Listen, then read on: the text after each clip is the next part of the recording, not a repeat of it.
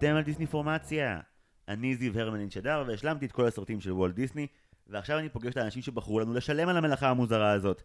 האורחת שלי היום היא רואת חשבון ומשפטנית, בעבר גם מדריכת רכיבה טיפולית, חוץ מזה היא אשת איש, היא אימא לרפאל. שלום לעדי אלקבץ הורוביץ, מה המצב? היי. ברוכה הבאה לגבעתיים. תודה, תודה. טוב, הייתה תקופה שגרתי בגבעתיים, אז זה לא, לא, לא חדש לי העיר הזאתי. וברחת ו- מכאן, למה? לא, לא ברחתי, לא יודעת, הנסיבות בסוף. אה, האמת שמאוד אהבתי את הדירה שלי באנסו סירני, בגבעתיים. כבוד זה ועוצמה. ממש כיף. עיר, עיר חמודה, אני, אני אוהבת. אוקיי, את בעצם, אה, לא שאלתי אף תומך אחר, ועכשיו אני מרגיש שכזה, האקט הנרקסיסטי הוא כן לשאול, כמה זמן את מאזינה לנו? אה, אני חושבת ששנה וקצת, זה כנראה מאזור החגים סוכות פלוס מינוס אה, 22. אני עוד אחזור לרגע הזה שבו האזנתי פעם ראשונה לפודקאסט שלכם, ואיך הגעתי אליו. זה... אנחנו נדבר על זה באגף הטראומות בשאלון. וואו, אני, אני צופה אגף אה, מרשים רב-קומתי. כן, משהו כזה. טוב, תשמעי, זו תקופה, זו תקופה באמת, אנחנו מקליטים את זה הרי ב... אנחנו ביום ה-56 למלחמה עכשיו, נכון? ועכשיו אנחנו הולכים לעצור את כל המחשבות שלנו לשעה שלמה שוב, כדי לדבר על האולפן שנותן לנו מנוח, ואלטרנטיבה ואסקפיזם. אז, עדי, האם את מוכנה, כדי לפתוח את הפרק הזה כמו שצריך, לעבור על השאלון המהיר על שם סתיו צימרמן פולק? כן, סוף סוף. גישה מצוינת, יאללה, מתחילים. שאלה ראשונה, top three שלך של סרטי דיסני. אוקיי. טוב, אני אעבור אחד-אחד, ואני אשאיר אתכם במתח אה, כל פעם לגלות מה יהיה הסרט הבא. אה, איזה, איזה כיף שמישהו חושב על אה. חוויית משתמש פה. סוף סוף, מישהו. אה, אתה יכול להגיד שזה חוויית משתמש, ואני יכולה להגיד שפשוט אני רוצה לגיטימציה לחפור המון, אז, אז אני, אז אני, הנכון. אני אעשה את זה, אני אפסיק להתנצל על החפירות שלי, אני פשוט אחפור. אוקיי, top 1 שלי, by far, וחשבתי גם בהתחלה לדבר עליו, הייתה המון התלבטות, וכאילו כל מי שיודע שאני באה לדבר פה היום על סרטים, אמרתי, אתה הולך לדבר על זה? אני כזה, כן, לא, לא, בחרתי סרט אחר, כי הם כבר דיברו עליו, אבל אה, אוקיי, הגיבן מנוטרדם. וואו. אה, מהילדות אהבת אותו? אז זהו, שכן. אני יודעת שהוא דובר פה המון המון המון בפודקאסט, אני מאוד שמחה, כי זה סוף סוף פעם ראשונה שאני שומעת שסוף סוף נותנים לסרט הזה את, ה, את המקום שמגיע לו, מכל הסיבות שכבר אמרו. מה שיפה בסרט, ופשוט החיבור המאוד אישי שלי אליו, זה שבאמת, אני ממש מגיל ילדות התחברתי אליו. אני, אני לא יכולה להגיד שאני נולדתי לתוכו, כאילו, כי אני שנתון סוף 91, אז הפרומואים שלו בקלטות של דיסני היו כל כך שמחים ועליזים, הם כל כך לא בחרו את הסרט שהילדים קיבלו הביתה.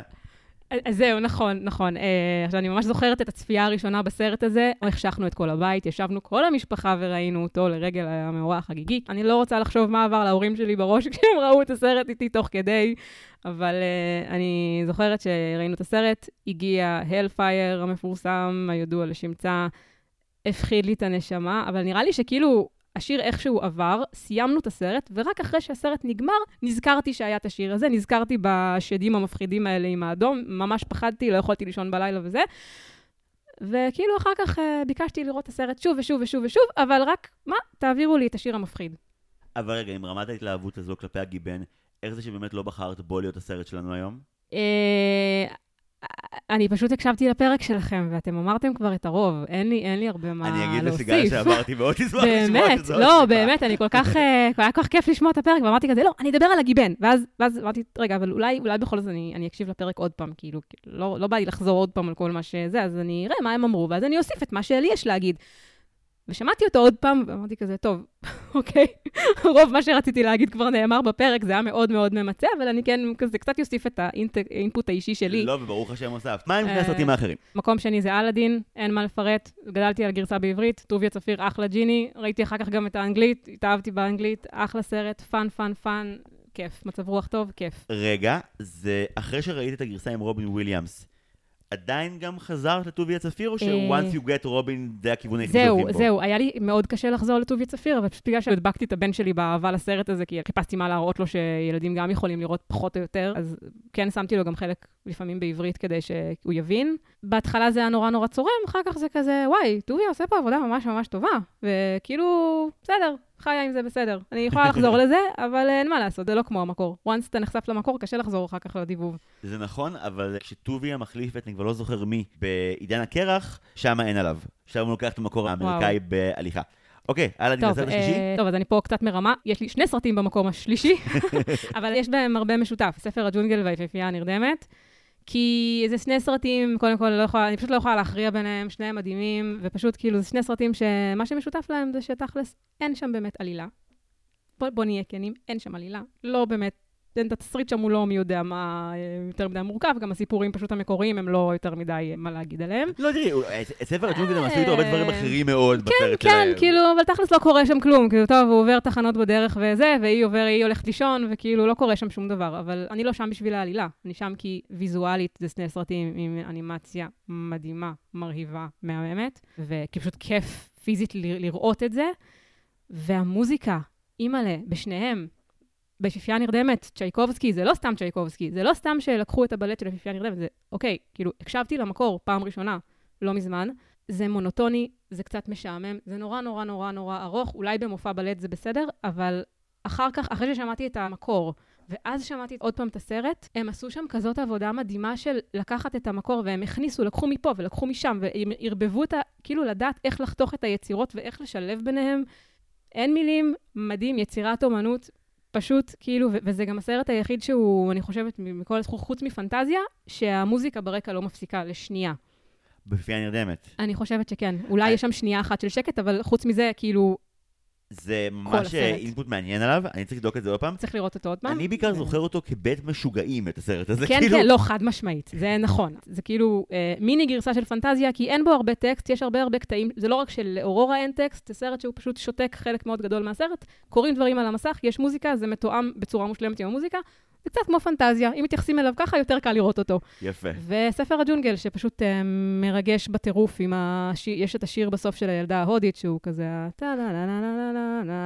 זה לא פעם ראשונה שהצופים שומעים אותו בסוף. הוא חוזר, שותלים אותו בסרט בקטעים מאוד מאוד מאוד ספציפיים, פיקים רגשיים שהם סוחטי דמעות מבחינתי. וואו, וואו, וואו. דיברנו אבל מי בדיבוב העברי שרה את זה? זהו, אני רק עכשיו גיליתי, שלומית אהרון.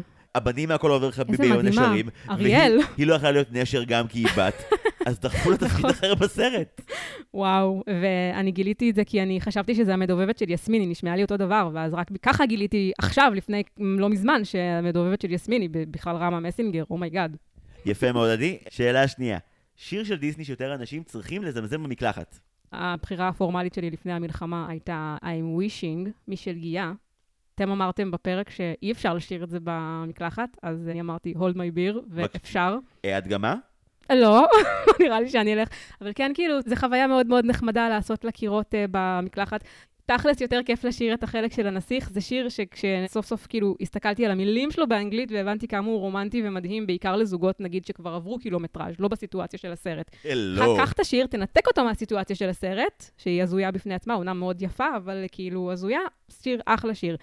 וספציפית למלחמה, כן, אולי אפשר להמליץ. Uh, a Dream is a Wish, uh, משהו מסינדרלה, השיר שהיא שרה על הציפורים בבוקר, על חלום, על החלום. השיר, אני חושבת שספציפית במצב של המלחמה, ממליצה לקרוא את המילים שלו, לשיר אותו, לזמזם זה, אותו. זה השיר שהיא שרה בשנייה הראשונה? כן, כן. אוי, זה כל כך עצוב!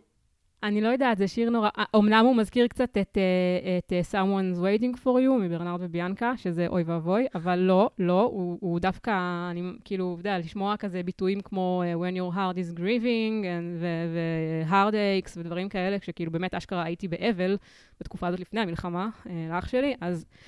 כאילו מאוד מאוד היה לי מעודד לשמוע, כאילו, שיר של דיסני מדבר על זה שכאילו הלב שלי באבל ויהיה בסדר וזה, אז נראה לי שהרבה אנשים יכולים עכשיו uh, להתחבר אליו, אז מי שלא רוצה לשיר ולצפות מהקירות שיעשו לו קול שני והד, שישיר את, את, את השיר של סינדרלה. לגמרי, אני גם יכול להגיד לך שלפני שני פרקים היה פה ניתן בפרק של פו הדוב ההרפתקה הגדולה ביותר, ונורא דיבר על זה שהסרטים ש, של דיסני שהכי נוגעים לו, אלא הסרטים שכן מפעילים אצלך משהו והם לא פשוט fun. הוא נכנס לדיסני כדי להרגיש, אז זה, אה, זה לגמרי בחירת שיר שמביאה את העניין הזה. שאלה שלישית, סרט של דיסני שהוא underrated בעינייך. אוקיי. טוב, יש הרבה, אבל אני אלך על פנטזיה 2000. איזה תשובה טובה. אני שמעתי את הפרק של זה. זה אחד מהסרטים שאמרתי לך שלפני הפרק, לפני הקלטה, שאמרתי לך שכאילו לא ראיתי אותו איזה 20 שנה, לא ראיתי אותו מאז שהוא יצא, ראיתי אותו כשהוא יצא לוידאו, הייתה איתה קלטת, ואיזה 20 שנה לא ראיתי אותו, ואז כזה, אה, יש להם פרק על פנטזיה 2000, שמעתי את זה בנסיעה לאיזה שהוא כנס, לא זוכרת מה, שמתי את זה באוטו, נהניתי מכל רגע, ואתם הזכרתם לי קטעים שאני שכחתי שקיימים, כולל הקטע על דונלד דאק. Oh my God, שכחתי שהוא קיים ואני כל כך אהבתי אותו. כשהייתי קטנה, והתלהבתי ממנו. בכי, בכי נורא ואיום. זה פשוט סרט שכאילו, אתה יודע, אוהבי פנטזיה המקורית הם כזה קהל יותר מבוגר. מי שאוהב את הז'אנר של פנטזיה, לא יאהב את השני, כי אני חושבת שבאמת הוא כנראה לא לגמרי מגיע לרמה של הראשון. אני לא חושב שהדור הצעיר אבל הרגיש ככה. מי שעכשיו פוגש לראשונה את הסרטים האלה כמוני, הם היו שניהם מדהימים.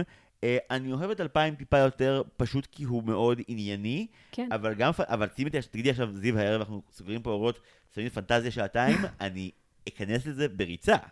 כן, זה ז'אנר שנראה לי פשוט, הוא ז'אנר מאוד מאוד ספציפי, אז מלכתחילה יש לו פחות קהל, אבל uh, זה לגמרי סרט שלדעתי צריך לחזור בגדול, יש שם באמת דברים שנוגעים כל כך, כל כך חזק, שוואו, וואו, והזכרתם לי אותו, וזה היה מדהים. אה, כן, זה זה גם גם בזכות אה, אה, רן מרגלית שהתארח בפרק ההוא, כן. והוא הולך לשנוא את מה שאת אמרת על הבלט של צ'ייקובסקי, שאלוהים יעזור לך. אוקיי, טוב, של- שאלה. רביעית.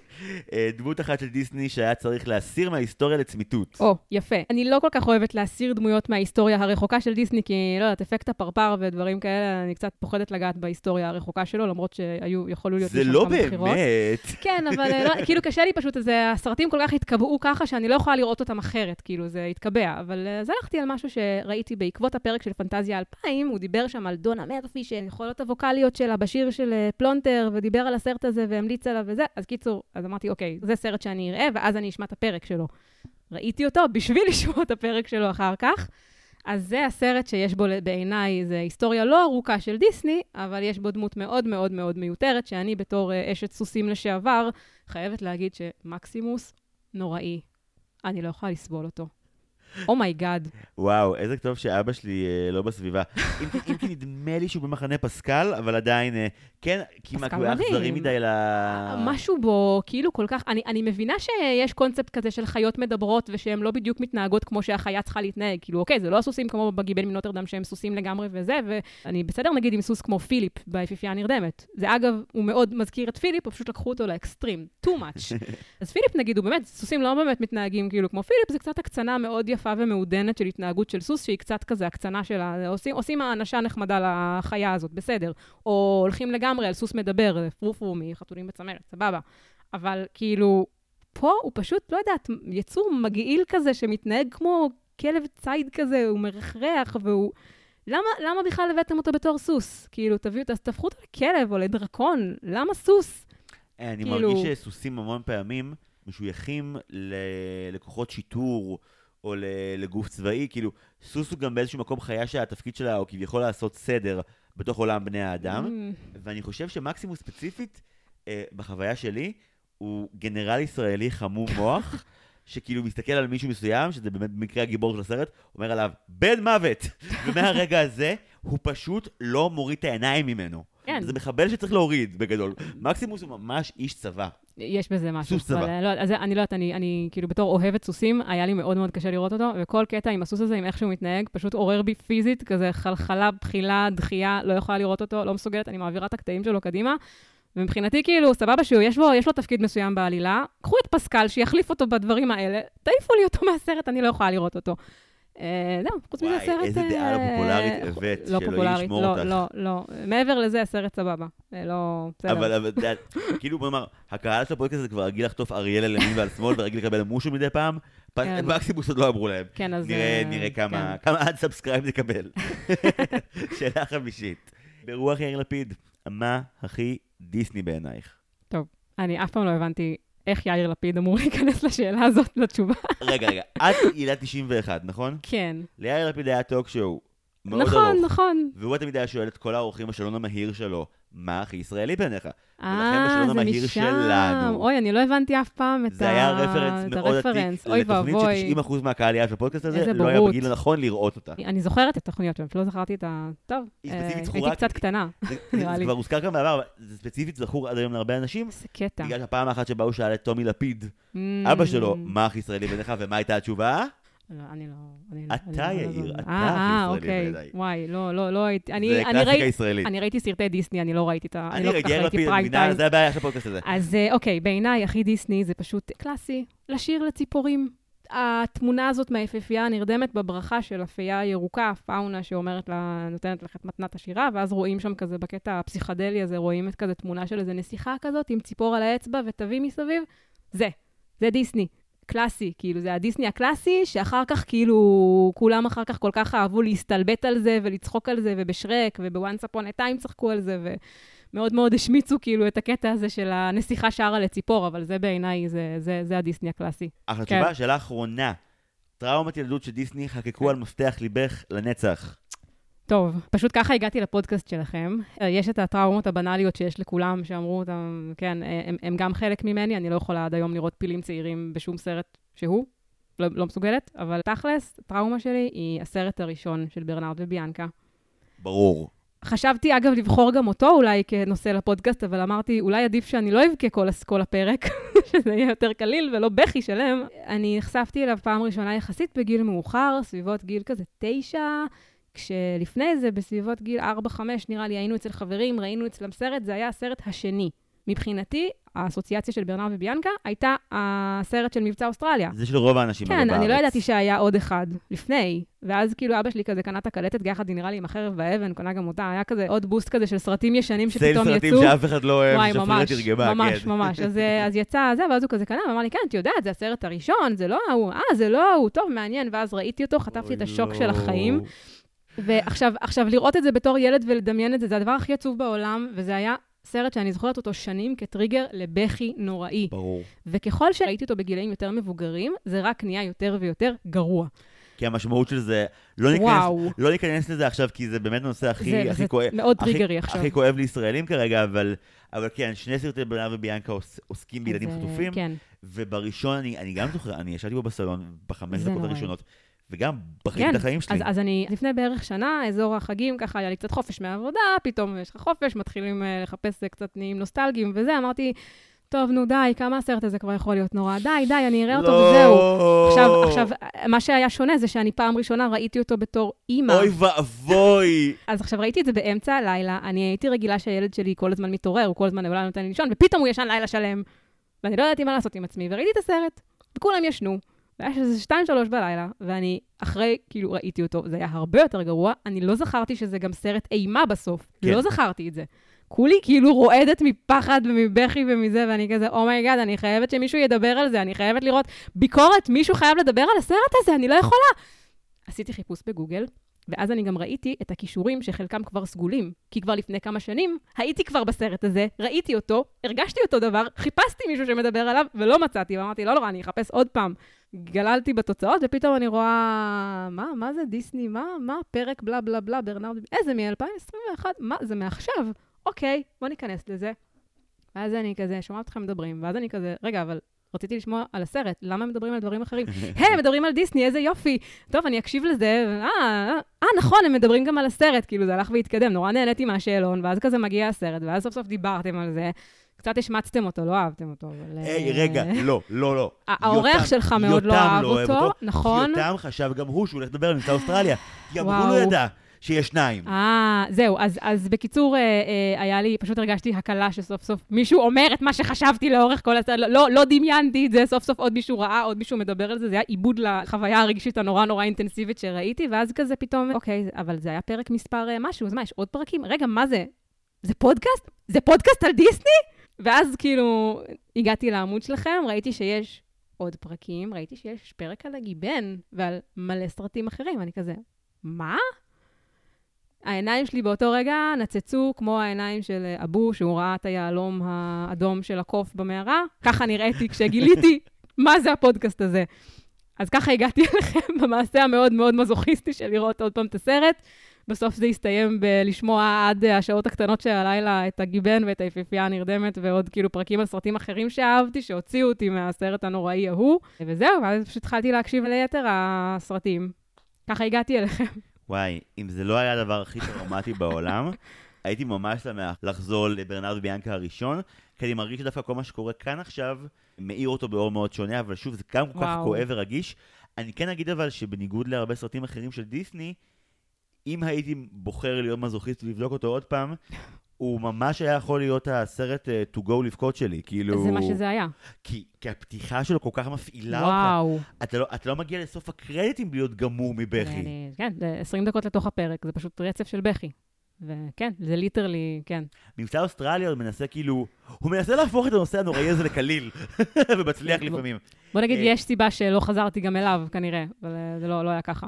וואו. ומבצע אוסטרליה, אגב, גם יהיה הסגווי שלנו, כי למעשה, אה, הסרט שאת בחרת לדבר עליו הוא למעשה על בן המלך ואני. כן. אה, אני אגיד, אה, לפני שאני אעבור לשלב הבא, שלון בן זונה, כל הכבוד ממש על התשובות, וסחטיין על ה...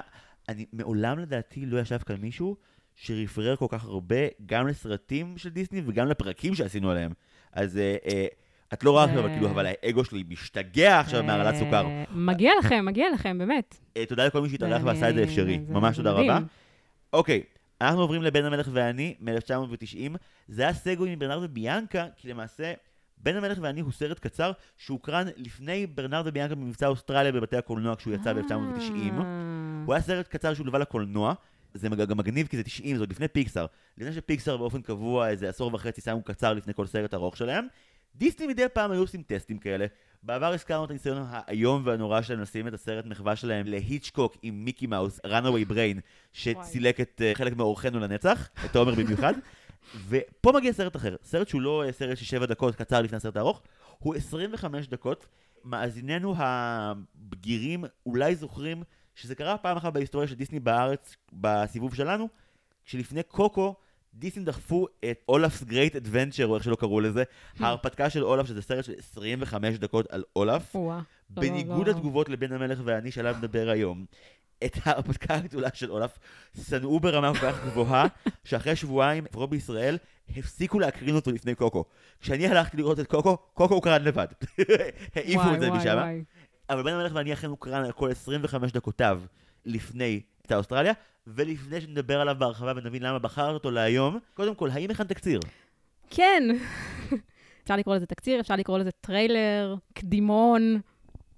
הישר מבית היוצר של וולט דיסני, לאחר שהפסיד בהפרש צמוד ללינזי לוהן באודישן לסרט אורה הכפולה, אה, מככב לו בתפקיד חייו האחד והיחיד, מיקי מאוס, יחד עם מיקי מאוס. בסרט בן המלך והאני, המבוסס על ספרו הקלאסי של מרק טוויין, בו מסופר על נסיך אציל ועיקר פשוט שמשום מה זהים לחלוטין, וברוח שטות מתחלפים בתפקידים, אך עקב התקלות מפתיעה בפיט הנבל, מפתיע, אה, העניינים קצת אה, מסתבכים כשהמלך מת, ועומדים להכתיר את מיקי העיקר למלך אנגליה, בעוד שמיקי הנסיך עומד להירקב בצינוק עם שלדים. למה המיקים כל כך דומים? האם הם תאומים שהופרדו בלידתם, או סתם צירוף מקרים הזוי?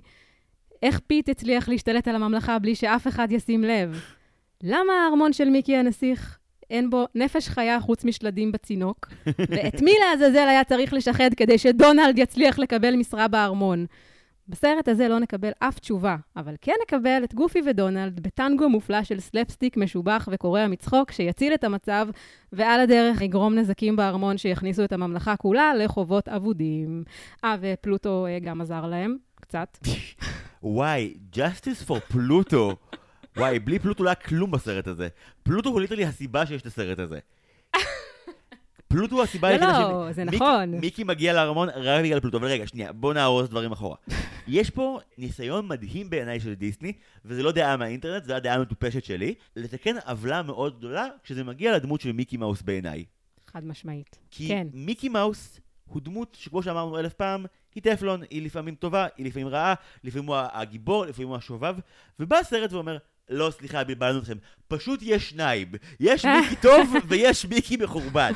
עכשיו, בסרט הזה, אז כמובן מיקי העני הוא מיקי מאוס שאנחנו מכירים, הוא בדיוק. מוצג בשמו מיקי. מאוס, הנסיך הוא הנסיך, פשוט נראה כמוהו, אבל הוא הנסיך, כן, וגם אין לו שם, כאילו, לא, לא יודעים מה השם שלו. והנסיך הוא למעשה מיקי מאוס של תחילת הדרך בדיסני. מיקי מאוס של סטימבוט מילי.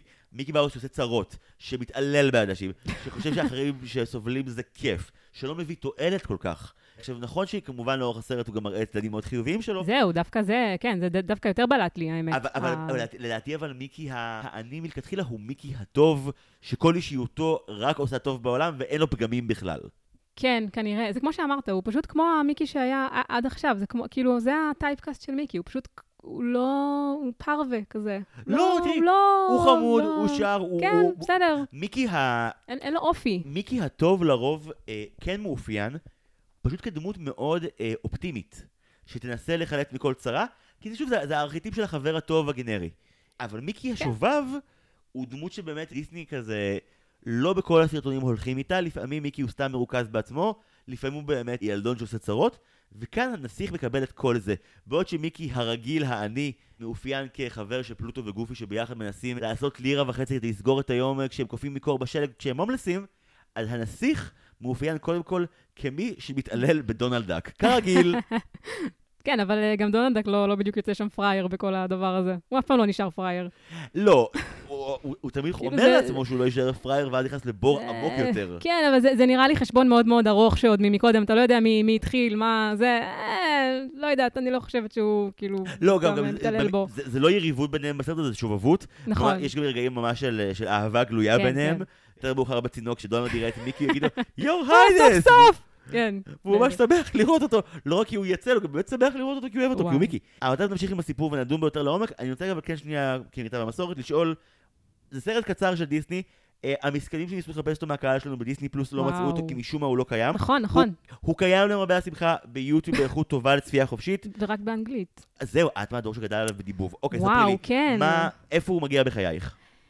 זה באמת, זאת לא הייתה בחירה כל כך טריוויאלית בשבילי, כי כמו שכבר אמרתי קודם, היה לי הרבה סרטים אחרים שיכולתי לדבר עליהם, אבל אתם כבר מיציתם את הדיון, אז אמרתי, טוב, בוא אמרת, נראה... אני לא רוצה האזנות לפרק שלי, אני רוצה שרק הקהל האקסטרימי ביותר יבוא לשיחה הזאת. גם נראה לי, כאילו, בגלל שגם לא היה עליו פרק, והוא גם לא היה בדיסני פלוס, וכאילו פחות מכירים אותו, אז הנה, אני יכולה להביא משהו שדווקא לא הכירו, ואולי קצת לחדש דווקא, כי גם זה לא לגמרי לגמרי לא מוכר. בכל זאת, זה מיקי מאוס, וזה לא פעם ראשונה שכאילו לוקחים את הדמויות האלה ועושים איתם משהו קצת יותר ארוך מהסרטים הקצרים הרגילים שהיו אז בשנות ה-20-30, זה. זה כאילו, לפני גופי הסרט אמנם, אבל כאילו, זאת לא פעם ראשונה שדמויות האלה כאילו מופיעות בסרט קצת יותר ארוך. היה לפני זה חופשי ומאושר. אה, אבל זהו, את ממש קצת, נוגעת אה, לנקודה שרציתי כן. שנדבר עליה. זה, יש שם נקודות השקה, אני, כן. אני חשבתי שסיימתי עם סרטי חבילה, ואז באתי עם זה, אבל פה פתאום, בניגוד לסרטי החבילה שמביאים לך רצף של שישה, תשעה כאלה באורחים של דקה עד 25 דקות לסירוגין, פה מגיע רק הסרט הקצר האחד הזה, שהוא באמת, הוא, הוא, כן. הוא, הוא די ארוחה מלאה, כי הוא באמת כמעט חצי שעה, והוא גם, אה, יש לו מהלך ארוך, אבל הוא גם כיפי והוא כן. קליל, וזה הסרט האחרון שהם עשו באנימציה הקלאסית בלי שום מידול של מחשב. יש Mm. כמה ארטיפקטים בטירה שהם כן נעשו במחשב לפני שהסרט הודפס על נייר, אבל בגדול, אם מחפשים עוד דוגמאות לאיך נראתה האנימציה הממש קלאסית לפני שהתחילו להיעזר במחשבים כדי להגיע לפינות, זהו הסרט. וואי, זה, זה מסביר. אגב, לצורך העניין, הוא הרבה יותר מאויר ביד מאשר מבטא אוסטרליה שהוקרן יחד איתו, שכבר היה בו הרבה יותר ניסויים ממוחשבים. וואו, זה, זה מורגש. אני, משהו באנימציה שלו באמת נראה לי יפה, נורא יפה, ואני לא הבנתי, אני לא. יודעת לשים את האצבע, כי לא, לא, לא מבינה בזה, אבל באמת, זה הרגיש לי שמשהו שם באנימציה הוא, הוא הרבה יותר רך ונעים ו- וכיפי, כאילו, זה מהסרטים מאוד בולט בזה שאחריו. שבגלל שיש את האנימציה ביד, גם כשהאנימטורים הכי מדהימים בעולם עובדים על זה, יהיה לך תמיד בין נגיד האיור ה- הלונג שוטי שבו את רואה את הדמות הקטנה עם המון דמויות, לקלוזאפ שבו רואים רק אותה. כאילו המעברים האלה, אז במאויר הם תמיד יהיו, הם לא יקפצו לך כי אנשים מיומנים עשו את זה, אבל הדמות תראה מאוד אחרת כשהיא קטנה וכשהיא גדולה. בעוד שזה, לקחתי דמות וכיווצתי או הגדלתי אותה אה, במודלים כן, שונים במחשב, הדמות תשמור הרי בקנאות על כל הניואנסים שהטמנו לה, אלא אם תרצה בכוונה לשנות לה אותם.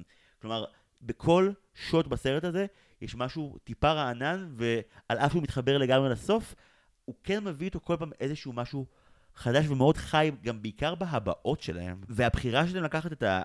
הרי זה סיפור שנעשו לו באמת 4,000 טריליון אדפטציות בין המלך ואני. הרעיון שיש לי מישהו אחד ברחוב שרע לו, מישהו אחד בממלכה שמשעמם לו, הם מתחלפים, הם מגלים את היתרונות והחסרונות של הדבר השני, ואז ממש. מתחלפים חזרה. אז ראינו גרסאות רבות של זה. האחרונה שאני ראיתי, אמרתי לך קודם לפני כן. ההקלטה, ראיתי את משנה מקום, משנה מזל עם אדי מרפי, שזה עוד גרסה כיפית של זה.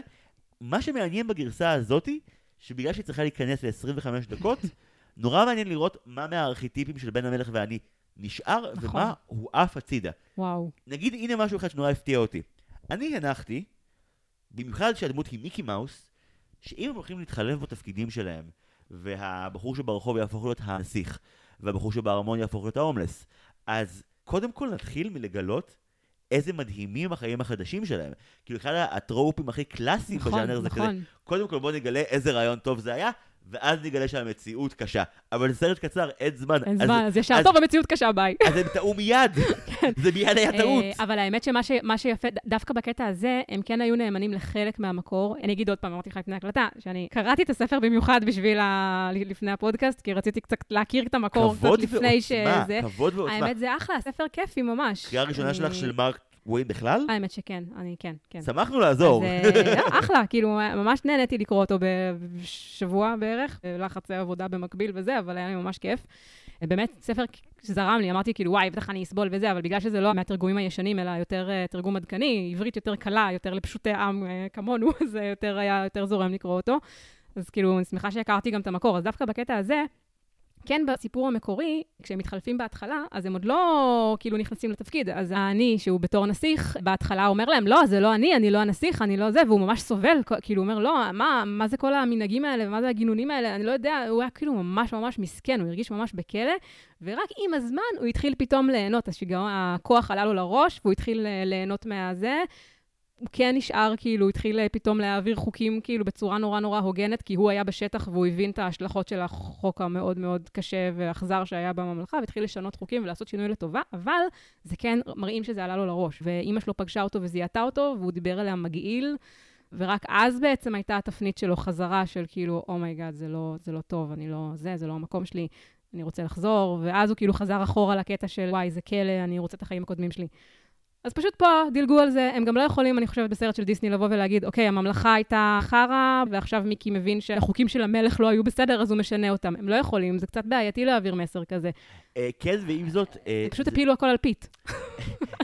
אה, את אומרת, הם לא יכולים לעשות את זה, אבל יכולים, אני לא יודעת. אחת מהסצנות הכי מזעזעות שראיתי בחיים שלי בדיסני היא פה. כן? מה, מה... תנחשי. מה, עם פלוטו? לא. השיחה של מיקי מאוס עם אבא של הנסיך, אה, וואי. היא עם, סצנה אה, אוי, נוראית. סצנה עצובה. והיא נוראית בעיקר, כי אתה מבין כמה הנסיך הוא דמות לא חיובי בסרט הזה. כאילו, הוא הולך לעשות מעשים טובים ולהשתפר כבן אדם, כעכבר, אבל, אבל במהות, יש לך נסיך שיודע מתחילת הסיפור שאבא שלו fucking גוסס, והוא וואי, יוצא נכון. להרפתקאות בעיר. אה, נכון. לא חשבתי על זה. תגידי, קשה לו, אבל לא קשה לו, הסרט ממש מראה לך, משעמם לו ללמוד כל היום בממלכה, הוא ב vibe של משתגע כבר מלך להיות, ואין לו כוח לשבת על התחת וללמוד סיפורים. הכל בסדר, נשמה. יש אפילו רגע שבו הנסיך מעורר אמפתיה אמיתית בהתחלה, שהוא מסתכל שנייה לרחוב, ויש נכון. כזה אנרגיה כללית של I wanna be where the people are, כן. והוא כאן מסתכל על הילדים משחקים, וכזה, כן. למה אני לא ילד נורמלי כמו כולם? אחלה באחלה, relatable, אבל הילד הזה עושה טעות איומה ויוצא מהארמון ולמעשה מפסיד את השיחה האחרונה עם אבא שלו. נכון. והסרט כאילו לא מתעלם מהעובדה שזה קרה ומשאיר את זה בסיפור, אבל לא עושה שום חזרה לדבר הזה. כאילו, זה... מיקי מאוס, אגב, הקורבן האמיתי של הסיפור הזה, פשוט נכפה עליו לעמוד ליד ביתה, וואו. לראות את המלך מודיע לו שהוא עומד למות, והוא טועה עכשיו שהוא הבן שלו, ומיקי מאוס, שוב, הוא הגרסה החיובית של עצמו בסרט הזה. הוא רק מנסה להיות מנומס למלך, וכאילו, הוא לא אומר לו את האמת הנוראית, הוא פשוט מנסה להפוך את הרגע הזה להכי כן. נעים עבורו שיכול להיות. כן, וואי, זה, זה, האמת שפה פה נראה לי אה, מתגלה הטוב לב של אה, מיקי, אני פה ממש, הוא כאילו זה, טוב, אני, אני אזרום איתו, מסכן. כן, אני, זה- אני אגלם את פני הבן שלך עכשיו, כדי שתלך לעולמך בשלום. וזה, לסרט של דיסני, זה fucking dark. אוי, אתה יודע מה זה מזכיר לי? זה, זה מזכיר לי את הסצנה ממרקו. עם אמא שלו? אימא, לא אימא שלו. שהייתה שם אישה גוססת שאמרו לו, הנה זאת אימא שלך, ו- ואז הוא ראה אותה והוא הבין שזאת לא אימא שלו, והיא אמרה לו, אוי, בן שלי, בן שלי, והבן שלה מסתבר, אה, נפטר. אה, אז, אה, אז הוא כאילו שיחק את הילד ואמר לה, לא, אימא, אימא, אימא, אל תמותי, אל תמותי, ואז היא מתה, וכאילו היא מתה בהרגשה שהבן שלה עדיין חי, והוא, מרקו כאילו בכוונה שיחק אותו כדי... טוב, מרקו לקח את זה קצת יותר לאקסטרים, כי הוא יותר טוב ממיקי, אבל אותו קונספט. הסיפור, כמו שהוא למעשה, מתחיל כשיש לנו שתי חבורות. החבורה של מיקי מאוס הטוב היא יחד עם פלוטו וגופי, הם חברים והם עניים. כל אחד מנהל עסק מפוקפק אחר שלא מצליח. בוא, בוא, בוא נדבר רגע על הסצנה הזאת, יש שם כמה דברים. יש שם, אה, קודם כל, אה, כן, אה, מיקי מנסה למכור עצי הסקה. אני לא יודעת למה זה זורק אותי לשיר שואה הנוראי על הגפרורים. oh my god, איזה קונוטציות, לא חשוב. איזה כיף שהגעת לזה אוי לבד, ואבוי, בלי אוי עזרת חבר. ואבוי, וואו, אני פתאום עכשיו חושבת על זה. בקיצור, זה, זה עוד איכשהו הגיוני, אוקיי, אנחנו בחורף, אה, לא, לא כך ברור למה, אגב, לא קונים ממנו, כאילו, כנראה פשוט מצב קשה, לא יודעת. זהו, נראה לי שאנשים אין כסף לשלם לזה. זהו, אין. להם כסף, אוקיי, אבל גופי, לעומת זאת, מוכר גלידות, גם, מה זה בוחר? כריסטוף. הר- הרי הבדיחה היא שבארצות הברית לטילון קוראים סנואו קוד. אה... אבל גופי באמת בוחר גביע עם שלג בתוכו, כן, כי כן. אין לו גלידה. זהו. Do you want a snow code? לא. כן, מה, אתה, גם לוקח שלג מהרצפה ומוכר אותו לאנשים, כאילו, טוב שלא תמכור חמצן, אבל זה ממש הזכיר לי כאילו את כריסטוף מפרוזן, זה כאילו, זה אחד לאחד כזה. כן, מוכר לגמרי. קרח בחורף. הוא אה, כן השקיע בוואפל, צריך לומר לזכותו אה, של גופי. נכון, נכון. אה, ואז יש להם שם סצנה שלמה שהם כזה... תחשוב, שרים שירי עניים. תחשוב רגע אבל מה זה מזכיר. כאילו, אוקיי, מיקי וגופי שרים, הם איכרים עניים ורעבים, והם מפנטזים על ארוחת מלכים, ושרים על זה, באגב, מנגינה מאוד מאוד מוכרת. אני לא כך, אה, סליחה על הבורות, לא יודעת מאיפה זה, אבל זה אחד לאחד ממש מזכיר לי את השיר שג'ורג' שר ב... ז'ורג' שר בחתולים בצמרת. אני- הם- לקחו, אם אני לא מחרבן את אני זה, לא זוכרת מאיפה זה. זה מאופרה. אני הולך לטעות ולהגיד שזה איסורי פיגורו וזה בטח מהצפה בסיביליה או משהו, זה אחד משניהם כן, לדעתי. כן, משהו מאוד מוכר, כאילו. ולמעשה, בן המלך ואני, הוא מתקבצן על שירים מקוריים, אין לך למוזיקה חדשה או אוקיי. לחנים חדשים, יש לך יצירה מאופרה קיימת שהם מלבישים עליה טקסט קיים, וזה גם כן. בהתחלה, גם באמצע וגם בסוף. עכשיו, זה ממש ממש זרק אותי. זה הרי סרט שאני ראיתי אותו מגיל כלום, כאילו, זה קלטת שהייתה לנו בדיבוב לעברית. מאז שאני זוכרת עצמי, היא הייתה חלק מה... מהרפרטואר של כל הקלטות שהיו לנו מגיל אפס. זה היה כזה בתפריט טוב, היום בא לי את זה, היום בא לי את זה, כאילו, מבחינתי זה באותו סל עם של גיאה, עם אלאדין, עם היפה והחיה, כל הקלטות שיצאו כזה בבינג' של שפרירה, לא משנה ממתי הם, היה גם את זה. אני כל כך אוהב שהבין של שפריר נהיה זה, מונח זה פה. מכם, כן. אגב, זה גם הגרסה היחידה של בן המלך ואני, שאני נחשפתי אליה כל החיים. שזה מבחינתי הלם. קצת, אה, כן. לא צפית אף פעם בעקבות הסיפורים הקסומים בערוץ אה, הילדים? לא יודעת, יכול להיות, אני... לא, יכול להיות שכן ראיתי פה ושם את הגרסאות האלה, ואולי אני לא זוכרת, אבל כאילו, זה, זה היה, זה פשוט סרט שגדלתי עליו, וכל פעם שאומרים בן המלך ואני, אז אני כאילו, מיקי מאוס. כאילו, זה הקונוטציה, זה הקונוטציה הראשונית שעולה לי, כי פשוט זה הסרט שאני זוכרת ומכירה. קודם כל, אגב, אה, הזכרת את חופשי ומאושר, אז אני אגיד שכאילו, נכון. בחבורה הזאת של מיקי, דונלד, גופי ופלוטו, בן המלך ואני לדעתי, נגיד, אל מול ג'ק ואפונה פלא בחופשי וואו. ומאושר, הוא פי אלף יותר הם טוב. עשו הפקת לקחים, כן, כן. אבל גם... זה לא סתם. ספציפית בסצנה הזאת שהם רעבים, זה בדיוק כמו הסצנה שהם היו רעבים שם בג'ק ומיקי ואפונה הקסם, מה שזה לא יהיה, הם באמת אותה סיטואציה. הם יושבים שם, הם רעבים, הם מפנטזים על אוכל, הם שרים אותו גם כן באיזה אופרה מאוד מוכרת, רק במילים שלהם, הם שרו שם שיר אחר. רק מה, דונלד, כאילו מישהו ישב שם ואמר, אוקיי, ראינו מה קורה כשדונלד מגיע לרעב קיצוני, זה לא נגמר טוב לא. ב-47. הוא שם ניסה לתת ביס שם לפרה חיה, זה לא... עזבו, אה, אנחנו 90's, בואו, בואו, בואו, אוקיי, דונלד, שב בארמון. דונלד צריך גישה שוטפת לאוכל. בואו לא נביא אותו למצבי קיצון. כן. ואגב, כן, השועית. תקשיב, הייתה את השועית שהם כזה בסרט הישן, פרסו אותה כזה לפרוסות אה, דקות דקות ושקופות כזה. כן, כן, זה גובים מרעב כן, שמה. גובים מרעב וזה.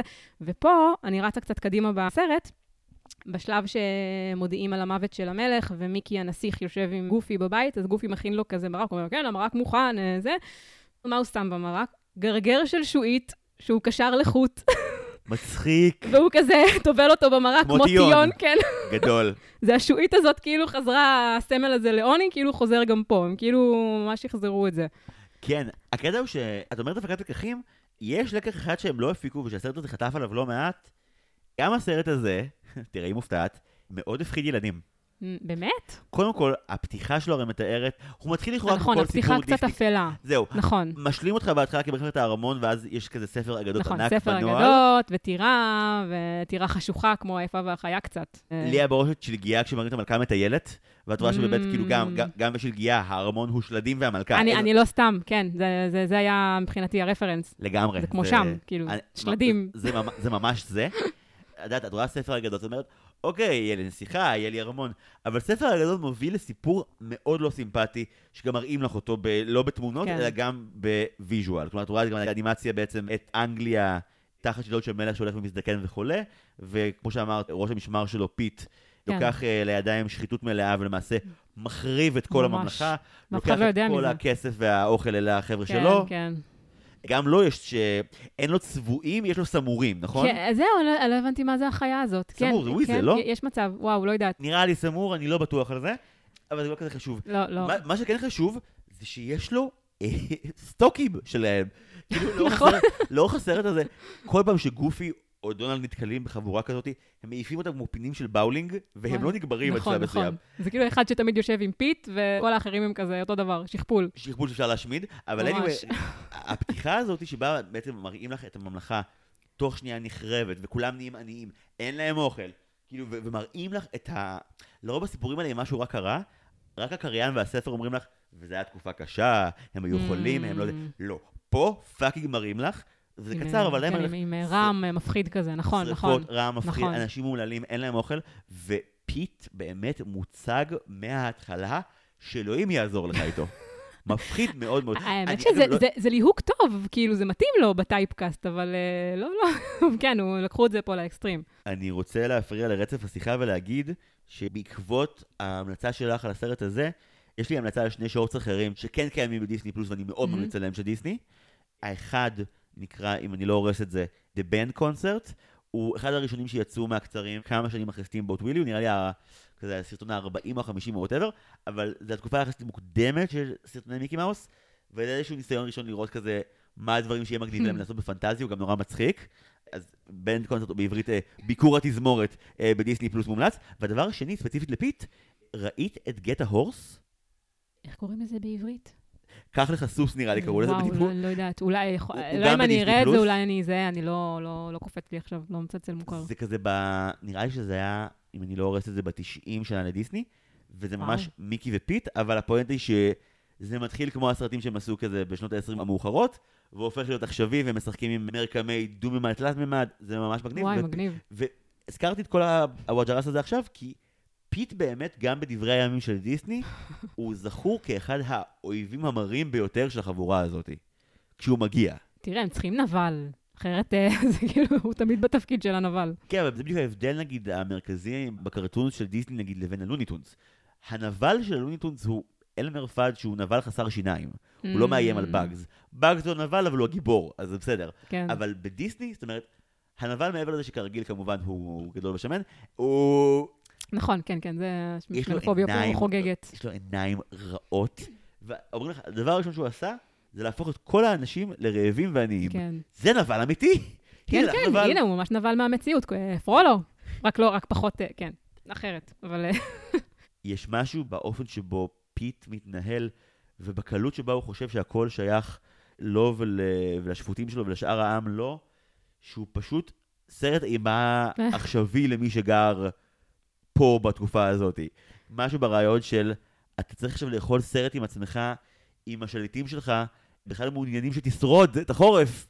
במקום... וואו, אה, כן. לא עם שישלם מיסים פה, ולא זהו. ממה בדיוק הם, אה, איך... הוא רלוונטי בטירוף, כי המאבק שכן מניע את העלילה של בן המלך ואני מהצד של הטירה, זה באמת איזה ממלכה תהיה פה. כבר הרבה שנים שהמלך למעשה Mm. אין לו כוח והכל מושחת והכל רשע, והנסיך, שלא יצא מעולם מהארמון, הוא כן, באמת הוא קלולס גם כן לגבי הסוגיה בבועה, הזאת. כן. הוא לא יודע שהמפקד משמר שלו הוא אחד בפה אחד בלב, זהו, וברגע שהוא יוצא אף החוצה. אחד לא יודע את זה, אף אחד לא שם לב, אף אחד לא בודק מה קורה. של- שזה אגב מראה לך כמה השלטון אטום, כן? אה, כאילו... אפרופו השלטון אטום, כן, זה מאוד רלוונטי, בגלל זה הסרט הזה כל כך הם רלוונטי. לא יוצאים אף פעם אה, מהטירה שלהם כדי לראות שהעם שלהם גובע? לא, זה כל ממש... הקטע של אה, לא באו לבקר את המשפחות, וזה... יש הרבה נקודות השקה. הרי בספר באמת יש ביקורת ממש נוקבת. המלך, הוא נכון, הוא היה חולה, וגם כן הוא מת תוך כדי שהם התחלפו. זאת אומרת, מיקי, מיקי, כן, הנסיך בתחפושת קבצן, שמע על זה מרחוק שהמלך מת, והצטער על זה נורא, וזה אבא שלו וזה, וגם כן, הוא גם כן שמע את זה מרחוק, זה היה מאוד נאמן בקטע הזה. פשוט שם המלך, הוא היה מאוד מאוד בעניינים, ופשוט הממלכה עצמה הייתה בעייתית ואכזרית, והשלטון היה מנותק.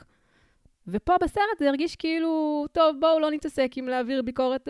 פיט, כאילו המלך בסדר, והוא היה טוב ונחמד ורחום וזה, אבל נפיל את כל הבעיה על פיט. הוא הבעיה. זהו, אבל בנרטיב של הסרט באמת אומרים לך, אה. כאילו, היה מלך טוב, עכשיו, נורא אוהבים את הבינאריות הזאת בדיסני. כן. אבל מה שאני כצופה מסתכל על הסרט ומקבל עליו פלשבקים ממדינות אמיתיות, זה הרעיון של, הנה מקום שכבר הרבה זמן השלטון בו לא מתפקד, הנימוק נכון. שבחרנו בו זה לא שליט רקוב, זה מלך שפשוט באמת אה, עומד למות, אבל הפואנטה היא, השלטון כרגע לא עושה את מה לא שהוא אמור מתפקד. לעשות. כתוצאה מכך, דברים מאוד פרועים ומפחידים קורים במדינה, ששוב, לא נראית שום תגובה לעין ממי שנמצא בראש הזה. ו- ממש. ו- ומאיפה הפתרון יגיע? גם בסרט הזה, מהעם. המעשים הטובים של נכון. הדמויות שאין להם שום תפקיד, שזה נכון. מיקי מאוס, גופי, בשלב מאוחר יותר גם. דונלד, האנשים הרגילים כביכול, מוצאים את עצמם בסרט הזה כגיבורים. כאילו, מיקי מאוס מקבל כמה החלטות מוסריות ממש מרשימות נכון. בזמן קצר זה- רצח. זה מה שיפה בו, בדמות שלו. פעם ראשונה על המסך מבחינתי לפחות. וגופי הוא האזרח שבא להתנדב איפה שלא צריך עזרה. זה פשוט וואי, האפיון. ממש, זה ממש... אני לא יודעת איך לאפיין את דונלד, אבל... אגב, דונלד, אפרופו קודם, כשרואים אותו בסצנה של ה... עוד, עוד בהתחלה, בשיעור הזה שמיקי עובר, אז דונלד לבוש במדים של מנקה, משהו כזה, ורודים כאלה, ומזמזם את אותו שיר, את אותה אופרה שמיקי וגופי וזה שרו קודם. כן. זה נורא יפה, מעבר כזה יפה. כן, גם הרעיון שבאמת, לצורך העניין, גם אם המילים בכל צד של הממלכה הוא שונה, כולם חלק מאותו עם וכולם שרים את אותה נכון, מנגינה. נכון. זה זה מגניב ממש ממש לדחוף את זה פנימה שמה. כמו רובין הוד קצת, שהניגון זלג כזה לממלכה. כולם רובין שרים הוד- את אותו- את אותם רובין שירים. הוד מאוד העסיק אותי האמת שזה במהלך דומה, הצפייה. אני חושבת שאני חושבת על זה, לא חשבתי על זה בהקשר הזה. זהו, ברובין הוד זה לא שמישהו דופק למלך את המקום, זה שהמלך הוא פשוט מלך גרוע, כן, ושהוא. מטיל עליהם מיסים מאוד מאוד כבדים. אבל גם, גם פה זה המלך האמיתי והטוב יצא, ובמקומו אה, יש זמנית איזשהו שליט מטורף שתפס לו את המקום, ורק מחכים שהוא יחזור. וזה מדהים, כי זה שני סוגים מאוד שונים בין הסרטים של שליט גרוע.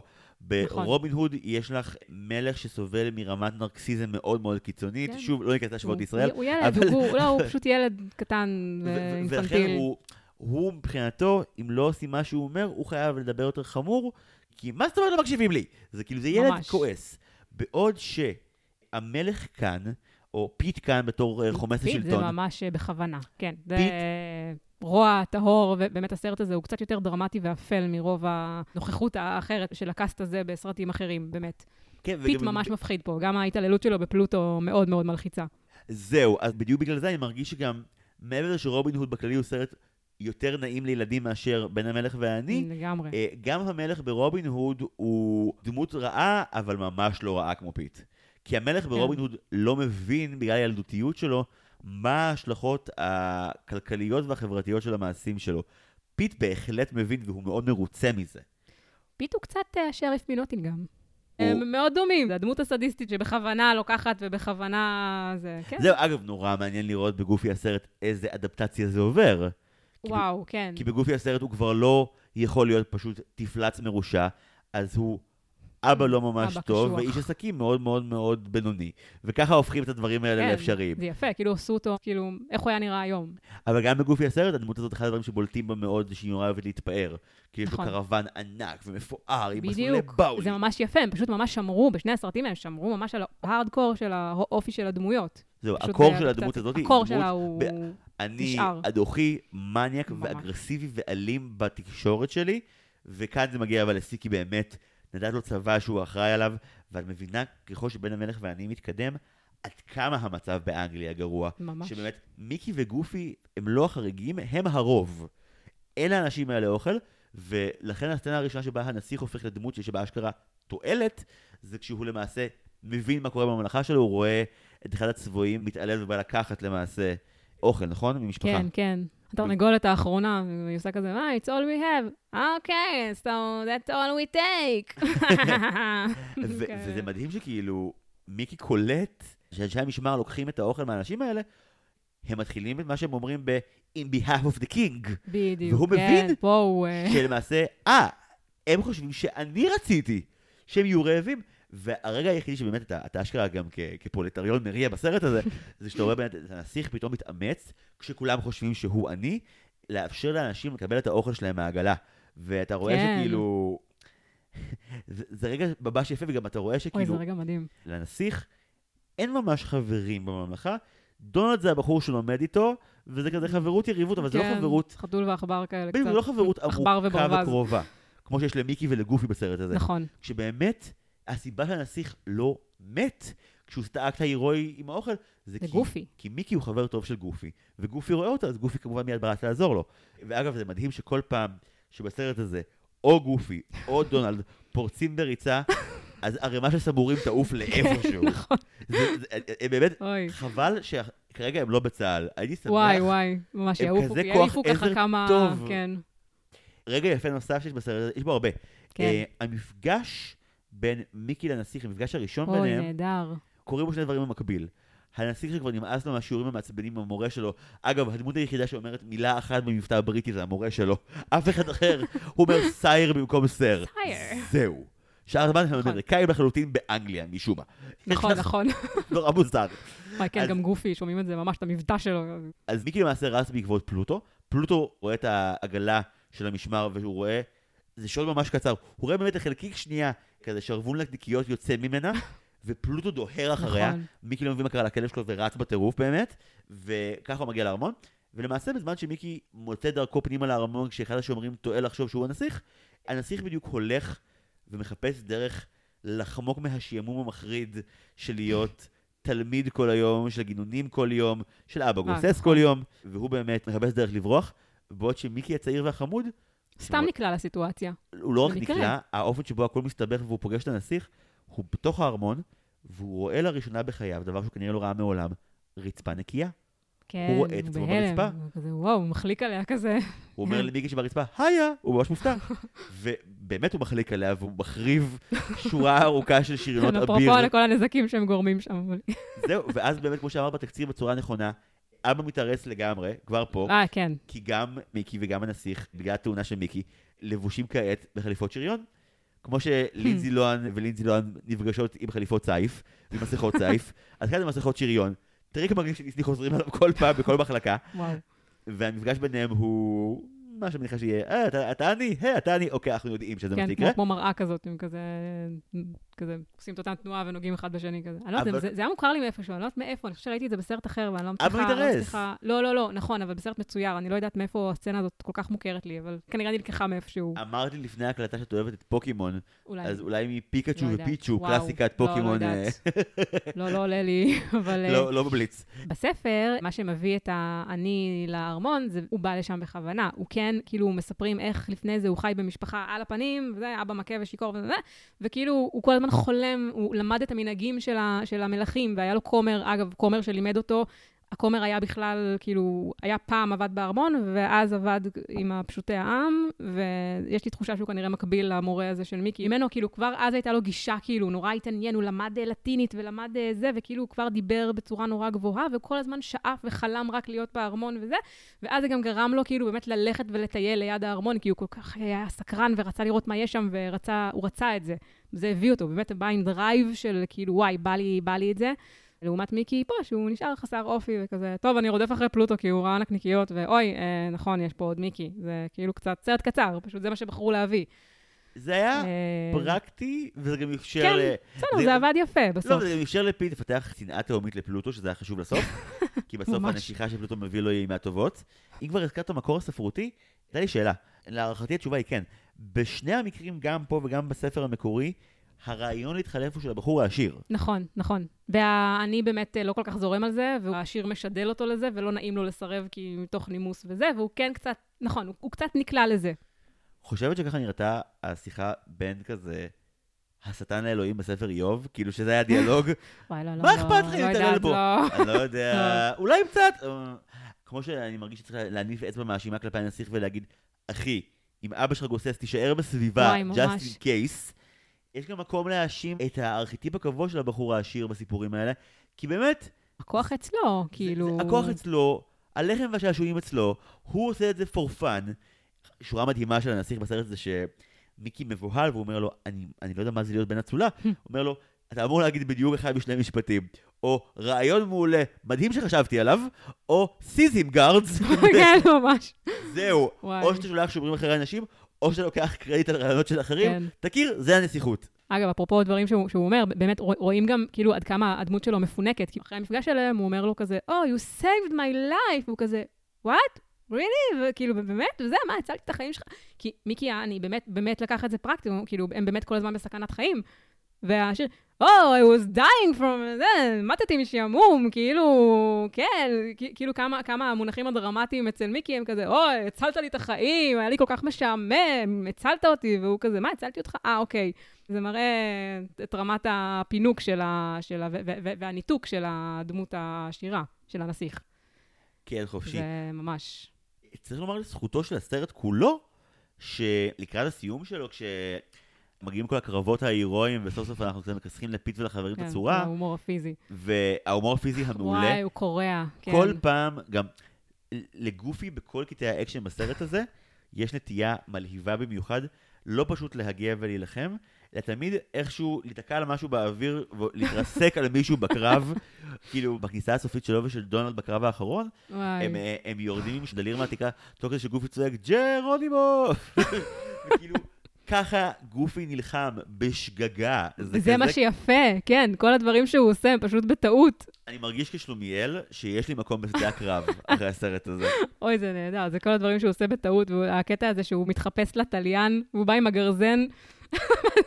ואז היא יוצאת לו על ה... אה, לא ראיתי את הסרט הזה שנים, ואז ראיתי אותו, נזכרתי בו וראיתי אותו, כאילו, פעם ראשונה אחרי המון זמן, ואני פשוט יושבת מול המסך, וכל פעם שיש את הסצנות עם גופי ודונלד, כאילו, גם מכל אחד מהם בנפרד, וביחד עוד יותר, אני פשוט נקרעת מצחוק, הם פשוט קוראים מצחוק.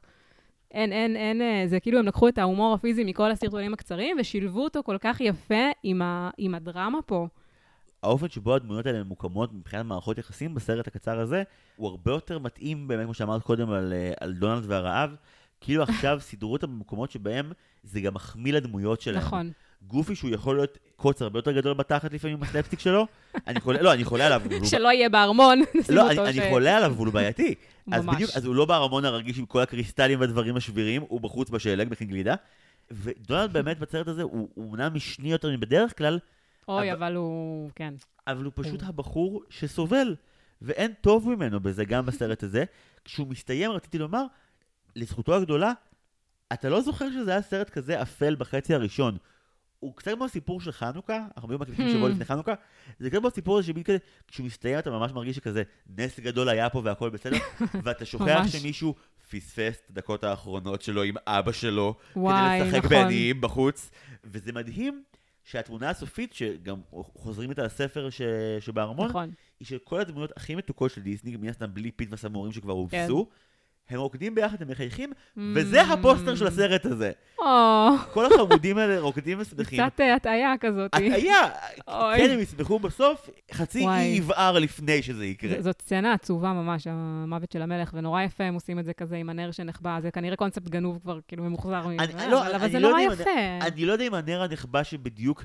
איכשהו מגיע, כל התאורה מתחלפת והנבל מיד מגיע וה dark days מתחילים. אוי, זה יפה. לא יודע אם זה בוצע ככה, וזה גם מבוצע פה בטיימינג כזה חזק. ממש. אם זה עבד גם בתביעה השנייה לפני שבת. זה, זה מפתיע, זה, זה ממש, זה יכול גם לסחוט אה, דמעות קצת אצל אנשים מסוימים. אני תשמעי, ממש... ממש, ממש מובן וממש... האופן שבו הסרט דווקא מדגים את הרעיון של אם בדיסני לרוב ההורים מתים לפני הקרדיטים, לפני שמתחיל בכלל הסרט. פה זה קרה באמצע. אז פה זה קורה באמצע.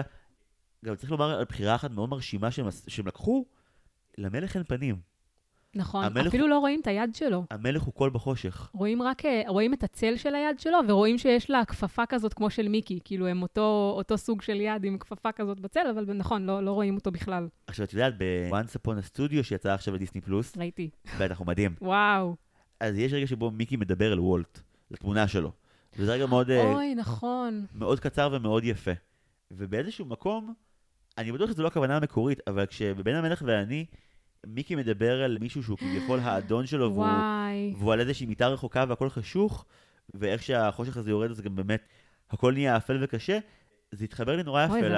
אוי, זה, זה ממש אה, נכון. זה כאילו, כאילו משווים את זה קצת לדיסני. כאילו כן. דיסני קצת, אה, וולט דיסני קצת גוסס שם וכזה משאיר את הירושה שלו, את הצוואה, ומאז הכל נהיה, לפחות לתקופה מסוימת, הכל באמת היה יותר אפל שם. הרי דיסני, וולט מת בשנות ה-60, ומה שקורה באולפן שלו ב-20 שנה הבאות זה באמת איזשהו ניסיון מאוד נואש לשמור על ראש מעל המים שמאוד קשה עד הבת ים הקטנה. כן. שאחד הסרטים היחידים, אפרופו, שהצליחו לגרום להרוויח מלא כסף זה ברנר וביאנקה הראשון. Hmm, כי מסתבר שהאמריקאים כן אהבו לבכות.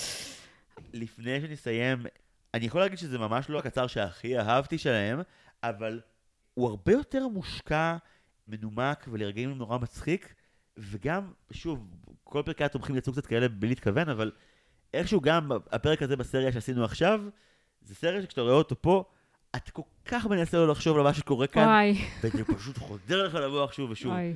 ועדיין כשהוא הסתיים, לא חשבתי על שלטון גרוע, או על מצוקה של ממלכה, חשבתי על זה שהכוח של האנשים הקטנים שעושים הכל ונונים ביחד, מביס גם את הרוע הגדול ביותר, ויותר מזה, שהריקוד הסופי הזה של כל הדמויות של דיסני שרוקדות במחול, והופך לאיזושהי תמונת סטיל שהיא זיכרון מאוד מתוק ו- ואופטימי מהסרט הזה, הוא בא לי נורא טוב עכשיו. כי הוא מדבר כן. על חושך שמגיע לאור קטן, וזה בדיוק ה... המלחמה, וזה בדיוק חנוכה, וזה בדיוק חטופים שחוזרים הביתה, ובאת לי בקיצור עם הבחירה הזאת, הכי בטוב שיש, לפני שאנחנו נקפל את זה. דברים אחרונים שלא הספקנו, שנראה שראוי לומר כשאנחנו מסכמים את החוויה המוזרה הזאת שבין המלך ואני, בפרק שמדבר עליה אה, שעה יותר באורך של הסרט המקורי. אה, כן, אה, טוב, פשוט גו- גופי פה הוא לב, ואני חושבת שהסרט הזה הוא בסיס ממש יפה לדמות שלו אחר כך בגופי הסרט. והוא גם קצת נאמן למקור בקטע של, יש שם את הדמות מיילס, משהו שכאילו רואה את הנסיך שאומר שהוא מלך, והוא היחיד בעצם שזורם איתו, לא כי הוא מאמין לו, פשוט כי הוא אומר כזה, טוב, הוא משוגע, מסכן, טוב, אני אזרום איתו, עם ההומור שלו אני אאמין לו. ופה גופי כזה, או, זה מה זה, זה סוג של בדיחה, טוב, בסדר, אני אזרום איתו, סבבה, כאילו, וזה...